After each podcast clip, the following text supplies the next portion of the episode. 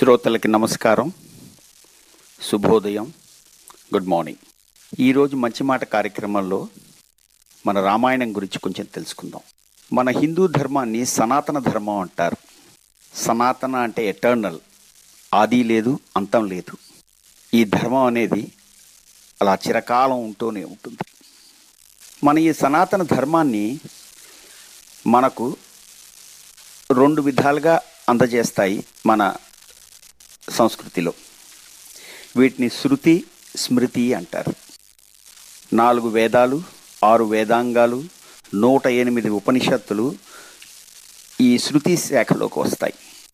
ఇక ఆ స్మృతి విషయానికి వస్తే ధర్మశాస్త్రాలు గొప్ప ఋషులు మను వశిష్ఠ భరద్వాజుడు వీళ్ళందరూ రాసిన శాస్త్రాలని స్మృతి అంటారు. అవి ఒక ఇరవై ఉన్నాయి. మనకు బాగా తెలిసిన ఇతిహాసాలు రామాయణం మహాభారతం రెండు పద్దెనిమిది పురాణాలు ఇవన్నీ ఈ కోవకు చెందుతాయి.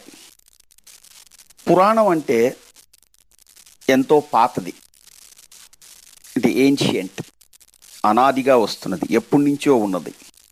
ఈ పురాణ గాథలు భాగవతం విష్ణు పురాణం గరుడు పురాణం ఈ పద్దెనిమిది ఈ కోవకు చెందుతాయి. ఇతిహాసం అంటేను చరిత్రలో జరిగిన ఒక పెద్ద ఘట్టం. అది మనకు బాగా తెలిసినవి భారతం రామాయణం. రామాయణం అంటే రామ ప్లస్ ఆయనం. అంటే రాముని యొక్క ఆయనం. ఆయనం అంటే ప్రయాణం.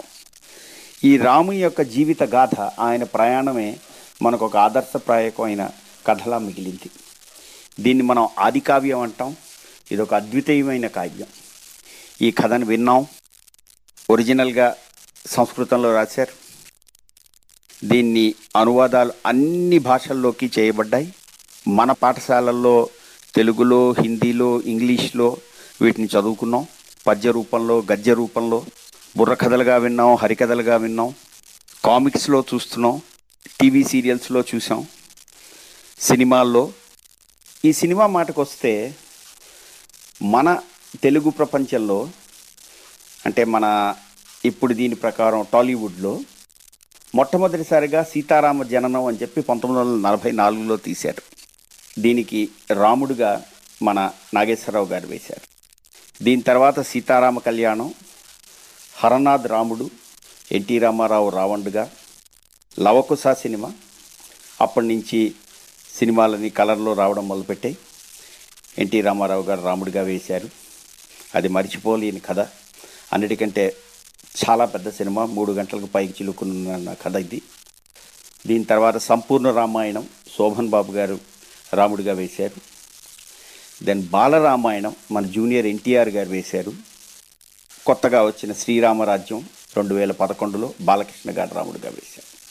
రామాయణ కథ ఎంత అద్వితీయమైనది అన్ని కాలాలకు చెందిందంటే దీని మీద చిత్రాలు తీశారు తీస్తున్నారు తీస్తూనే ఉంటారు.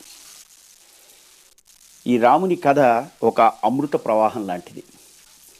మంచి జీవితం గడపడానికి ఉన్నత లక్ష్యాలు సాధించడానికి ఇప్పుడు కూడా మేనేజ్మెంట్ గురువులు ఈ కాలంలో బోధిస్తున్న విషయాలన్నీ ఈ రామాయణంలో ఉన్నాయి. ఈ మధ్యనే శ్రీరాముడు నీతి నేత నేతృత్వం అని డాక్టర్ చెక్కిల రాజేంద్ర కుమార్ తెలుగులో పుస్తకం ప్రచురించారు.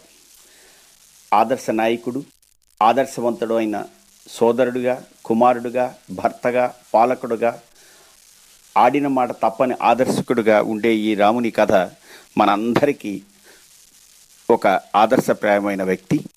ఆ కథ నుంచి తీసుకోవలసిన గుణపాఠాలు నీతులు ఎన్నో ఉన్నాయి.